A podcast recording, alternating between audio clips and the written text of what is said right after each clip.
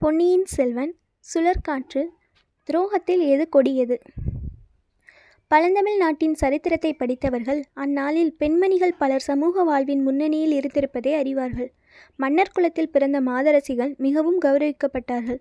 சோழ குலத்தில் பிறந்த பெண்மணிகளும் வாழ்க்கைப்பட்ட பெண்மணிகளும் சொந்தமாக சொத்துரிமை பெற்றிருந்தார்கள். ஒவ்வொருவருக்கும் தாராவாரியாக தரவாரியாக கிராமங்களும் நன்செய் புன்செய் நிலங்களும் கால்நடை செல்வமும் இருந்தன.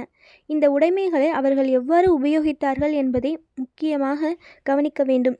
பலர் ஆலயங்களில் தங்கள் பெயரால் பலவித திருப்பணிகள் நடைபெறுவதற்கு சொத்துக்களை உபயோகப்படுத்தினார்கள். திருவிளக்கு ஏற்றுதல் திருமாலை புனைந்து சாற்றுதல் தேசாந்திரிகளுக்கும் சிவனடியார்களுக்கும் திரு அமுது செய்வித்தல் ஆகியவற்றுக்கு பல அரசகுல மாதர்கள் நிபந்தங்கள் ஏற்படுத்தி சிலாசாசனம் அல்லது செப்பு பட்டயத்தில் அவற்றை பொறிக்கும்படி செய்தார்கள். அரண்மனை பெண்டிர் ஆலய திருப்பணி செய்தல் அந்த நாளில் பொது வழக்க வழக்காயிருந்திருக்க வழக்காயிருந்திருக்க சுந்தர சோழரின் அருமை புதல்வி குந்தவை பிராட்டி மட்டும் வேறொரு வகை அறத்துக்கு தம் உடைமைகளை பயன்படுத்தினார். நோய்பட்டிருந்த தம் தந்தையின் நிலையைக் கண்டு இறங்கியதனால்தானோ என்னமோ அவருக்கு நாடெங்கும் தர்ம வைத்தியசாலைகளை நிறுவ வேண்டும் என்னும் ஆர்வம் உண்டாயிற்று. பழையாறையில் பராந்தக சக்கரவர்த்தியின் பெயரால் ஒரு ஆதர சாலை ஏற்படுத்தியிருந்ததை முன்னமே பார்த்தோம். அதுபோலவே தஞ்சையில் தன் தந்தையின் பெயரில் பெயரால் ஆதரசாலை அமைப்பதற்கு குந்தவை தேவி ஏற்பாடு செய்திருந்தார். இந்த விஜயதசமி தினத்தில் அந்த ஆதரசாலையை ஆரம்பிக்கவும் அதற்குரியதான சாசனங்களை எழுதி கொடுக்கவும் ஏற்பாடாகியிருந்தது. தஞ்சை கோட்டைக்கு வெளியே உள்ள புறம்பாடியில் பெருமாள் கோயிலுக்கு எதிர்ப்பட்ட கருட மண்டபத்தில் சுந்தர சோழ ஆதரசாலையின் ஆரம்ப வைபவம் நடந்தது. திருமால் காக்கும் தெய்வமாதலாலும் கருடாழ்வார் அமுதம் கொடு அமுதம் கொண்டு வந்தவராதலாலும் விஷ்ணு கோயிலையொட்டிய கருட மண்டபத்தில் குந்தவை பிராட்டி ஆதரசாலையை ஏற்படுத்தி வந்தார். இந்த வைபவத்திற்காக தஞ்சை நகர மாந்தரும் அக்கம் பக்கத்து கிராமவாசிகளும் கணக்கற்றவர்கள் கூடியிருந்தார்கள். ஆண்களும் பெண்களும் குழந்தைகளும் அலங்கார ஆடை ஆபரணங்கள் பூண்டு கோலாகலமாக திரண்டு வந்தார்கள். சோழ சக்கரவர்த்தியின் உடன் கூட்டத்து அமைச்சர்களும் பெருந்தர சிறுதர அதிகாரிகளும் சிலாசாசனம் பொறிக்கும் கல் தச்சர்களும் செப்பு பட்டயம் எழுதும் விஸ்வகர்மர்களும் அரண்மனை பணியாளர்களும் ஏராளமாக வந்து கூடியிருந்தார்கள். தாரை தப்பட்டை முதலிய வாத்தியங்களை எட்டு திசையும் நடுங்கும்படி முழங்கிக் கொண்டு வேலக்கார படையினர் வந்தார்கள். தஞ்சை கோட்டையின் காவல் படை வீரர்கள் வாள்களையும் வேல்களையும் சுழற்றி டனார் டனார் என்று சத்தப்படுத்தி கொண்டு வந்தார்கள். பழுவேட்டரையர்கள் இருவரும் யானை மீதேறி கம்பீரமாக வந்தார்கள்.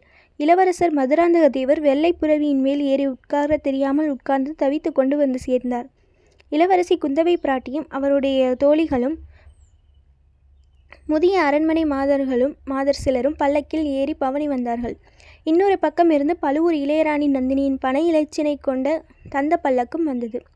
அரண்மனை மாதர்களுக்கென்று ஏற்படுத்தியிருந்த நீலப்பட்டு விதானமிட்ட இடத்தில் குந்தவை தேவியும் பழுவூர் ராணியும் மற்ற மாதர்களும் வந்து அமர்ந்தார்கள். பிறகு பெரிய பழுவேட்டரையர் சமிக்ஞை செய்ததின் பேரில் வைபவம் ஆரம்பமாயிற்று. முதலில் ஓதுவா மூர்த்திகள் இருவர் மந்திரமாவது நீரு என்ற தேவார பதிகத்தை பாடினார்கள். யாழ் மத்தளம் முதலிய இசைக்கருவிகளின் ஒத்துழைப்புடன் மிக இனிமையாக பாடப்பட்ட அந்த பாடலை கேட்டு மக்கள் மெய் மறந்திருந்தார்கள். அந்த பெரிய ஜனக்கூட்டத்தில் அப்போது நிசப்தம் நிலவியது. ஆனால் அரண்மனை பெண்டிர் அமர்ந்திருந்த இடத்தில் மட்டும் மெல்லிய குரலில் இருவர் பேசும் சத்தம் எழுந்தது. பழுவூர் இளையராணி நந்தினி குந்தவியை நெருங்கி உட்கார்ந்து தேவி முன்னொரு காலத்தில் சம்பந்த பெருமான் இந்த பாடலை பாடி திருநீரு திருநீரிட்டு பாண்டிய மன்னரின் நோயை தீர்த்தார் அல்லவா இப்போது ஏன் இந்த பாடலுக்கு அந்த சக்தி இல்லை? பாடலுக்கு சக்தி இல்லாவிட்டாலும் திருநீற்றுக்கும் சக்தி இல்லாமற் போய்விட்டதே. மருந்து மூலிகை மருத்துவர் மருத்துவ சாலை இவ்வளவும் இல்லாமல் இக்காலத்தில் முடியவில்லையே என்று கேட்டாள். ஆம் ராணி அந்த நாளில் உலகில் தர்மம் மேலோங்கி இருந்தது. அதனால் மந்திர திருநீற்றுக்கு அவ்வளவு சக்தி இருந்தது. இப்போது உலகில் பாவம் மலிந்து விட்டது. அரசருக்கு விரோதமாக சதி செய்யும் துரோகிகள் நாட்டில் ஏற்பட்டிருக்கிறார்கள். இப்படியெல்லாம் முன்னே நாம் கேட்டதுண்டா? ஆகையால்தான் மந்திரத்தின் சக்தி குறைந்து மருந்து தேவையாகி விட்டது என்று இளைய பிராட்டி கூறி பழுவூர் இளையராணியின் முகத்தை உற்று பார்த்தாள். நந்தினியின் முகத்தில் எவ்வித மாறுதலையும் காணவில்லை. அப்படியா? அரசருக்கு விரோதமாக சதி செய்யும் துரோகிகள் இந்த நாளில் இருக்கிறார்களா? அவர்கள் யார் என்று சாவதானமாக கேட்டாள். அதுதான் எனக்கும் தெரியவில்லை. சிலர் ஒருவரை சொல்கிறார்கள் சிலர் இன்னொருவரை சொல்கிறார்கள். எது உண்மை என்று கண்டுபிடிப்பதற்காக இன்னும் சில நாள் இங்கேயே இருக்கலாம் என்று பார்க்கிறேன். பழையாறையில் இருந்தால் உலக நடப்பு என்ன தெரிகிறது என்றால் குந்தவை. நல்ல தீர்மானம் செய்தீர்கள். என்னை கேட்டால் இங்கேயே நீங்கள் தங்கி விடுவது நல்லது. இல்லாவிட்டால் ராஜ்யம் குட்டி சுவராய் போய்விடும். நானும் உங்களுக்கு என்னால் முடிந்த உதவி செய்வேன். எங்கள் வீட்டில் விருந்தாளி வந்திருக்கிறான். அவனும் தங்களுக்கு உதவி செய்யக்கூடும் என்றாள். அது யார் விருந்தாளி என்று குந்தவை கேட்டாள். கடம்பூர் சம்புவரையர் மகன் கந்தமாறன் தாங்கள் அவனை பார்த்திருக்கிறீர்களா? தென்னை மர உயரமாய் வாட்டசட்டமாய் இருக்கிறான். ஒற்றன் என்றும் துரோகி என்றும் ஓயாமல் பிதற்றிக் கொண்டிருக்கிறான். ராஜ துரோகத்தை பற்றி சற்று முன் சொன்னீர்களே ராஜ துரோகத்தை காட்டிலும் பெரிய துரோகம் இன்னதென்று தங்களால் சொல்ல முடியுமா? நன்றாய் சொல்ல முடியும். கைப்பிடித்த கணவனுக்கு பெண்ணாய் பிறந்த ஒருத்தி துரோகம் செய்தால் அது ராஜ துரோகத்தை காட்டிலும் கொடியதுதான். இப்படி சொல்லிவிட்டு குந்தவை தேவி நந்தினியின் முகத்தை உற்று பார்த்தாள். அவள் எதிர்பார்த்த மாறுதல் ஒன்றும் நிகழவில்லை. நந்தினியின் முகத்தில் முன்போலவே மோகன புன்னகை தவழ்ந்தது. தாங்கள் சொல்வது ரொம்ப சரி. ஆனால் கந்தன்மாறன் ஒப்புக்கொள்ள மாட்டான்.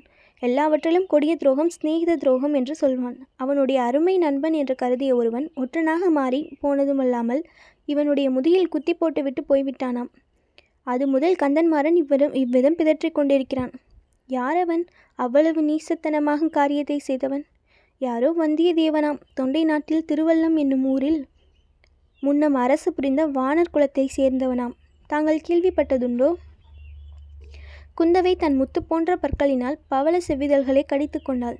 எப்போதோ கேட்ட மாதிரி இருக்கிறது. பிற்பாடு என்ன நடந்தது? பிற்பாடு என்ன?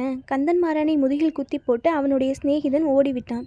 அந்த ஒற்றனை பிடித்து வருவதற்கு என் மைத்துனர் ஆட்கள் அனுப்பியிருப்பதாக கேள்வி. அவன் ஒற்றன் என்பது எப்படி நிச்சயமாய் தெரியும்? அவன் ஒற்றனோ இல்லையோ எனக்கென்ன தெரியும்? சம்புவரையர் மகன் சொல்லுவதைத்தான் சொல்கிறேன்.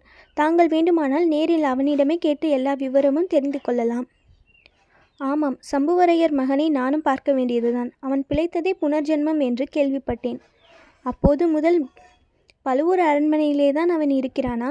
ஆம் காயம்பட்ட மறுநாள் காலையில் நம் அரண்மனையில் கொண்டு வந்து போட்டார்கள். காயத்துக்கு வைத்திய சிகிச்சை செய்ய வேண்டிய பொறுப்பும் என் தலையில் விழுந்தது. மெதுவாக உயிர் பிழைத்து கொண்டான். காயம் இன்னும் முழுவதும் ஆறிய பாடில்லை. நீங்கள் பக்கத்திலிருந்து பராமரித்து இன்னும் முழுதும் குணமாகவில்லை என்பது ஆச்சரியமான விஷயம்தான் ஆகட்டும் ராணி நான் அவசியம் வந்து அவனை பார்க்கிறேன். சம்புவரையர் குலம் நேற்று முந்தா நேற்று முந்தா நாள் ஏற்பட்டதா? பராந்தக சக்கரவர்த்தியின் காலத்திலிருந்து வீரப்புகழ் பெற்ற குலம் அல்லவா? அதனாலேயே நானும் சொன்னேன் கந்தன்மாறனை பார்க்கும் வியாஜத்திலாவது எங்கள் ஏழை அரண்மனைக்கு எழுந்தருள்வீர்கள் அல்லவா? என்றாள் நந்தினி. இதற்குள் தேவார பாடல் முடிந்தது. தான சாசன வாசிப்பு ஆரம்பமாகிவிட்டது. முதலில் சுந்தர சோழ சக்கரவர்த்தியின் திருமுகம் படிக்கப்பட்டது.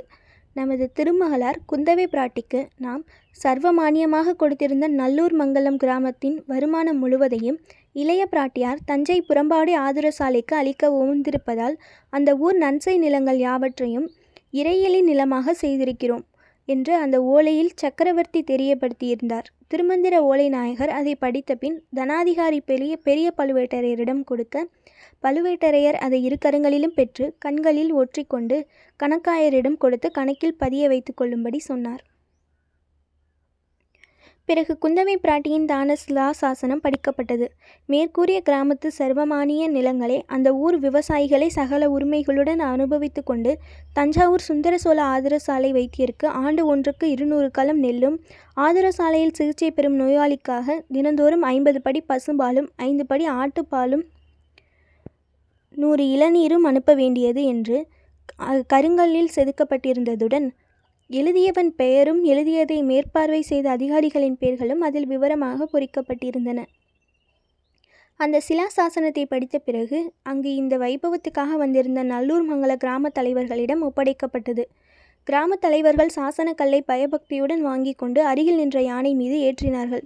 அப்போது மதுரை கோ மதுரை கொண்ட கோ ராஜகேசரி சுந்தர சோழ சக்கரவர்த்தி வாழ்க வாழ்க என்ற ஆயிரம் ஆயிரம் குரல்களில் எழுந்த ஒளி எட்டு திசையும் பரவியது. அந்த குரல் ஒலியுடன் போட்டியிட்டு கொண்டு நூறு அறப்பறைகளின் முழக்கம் எழுந்து வானை அளாவியது. பின்னர் வரிசை கிரமமாக இளைய பிராட்டி குந்தவை தேவி வாழ்க வீரபாண்டியன் தலை கொண்ட வீராதி வீரர் ஆதித்த கரிகாலர் வாழ்க ஈழங்கொண்ட இளவரசர் அருள்மொழிவர்மர் வாழ்க சிவஞான கண்டராதித்தரின் தவப்புதல்வர் மதுராந்தக தேவர் வாழ்க என்றெல்லாம் கோஷங்களும் பிரதி கோஷங்களும் எழுந்தன. கடைசியில் தனாதிகாரி தானிய பண்டாரத் தலைவர் இறை விதிக்கும் இறை விதிக்கும் தேவர் பெரிய பழுவேட்டரையர் வாழ்க.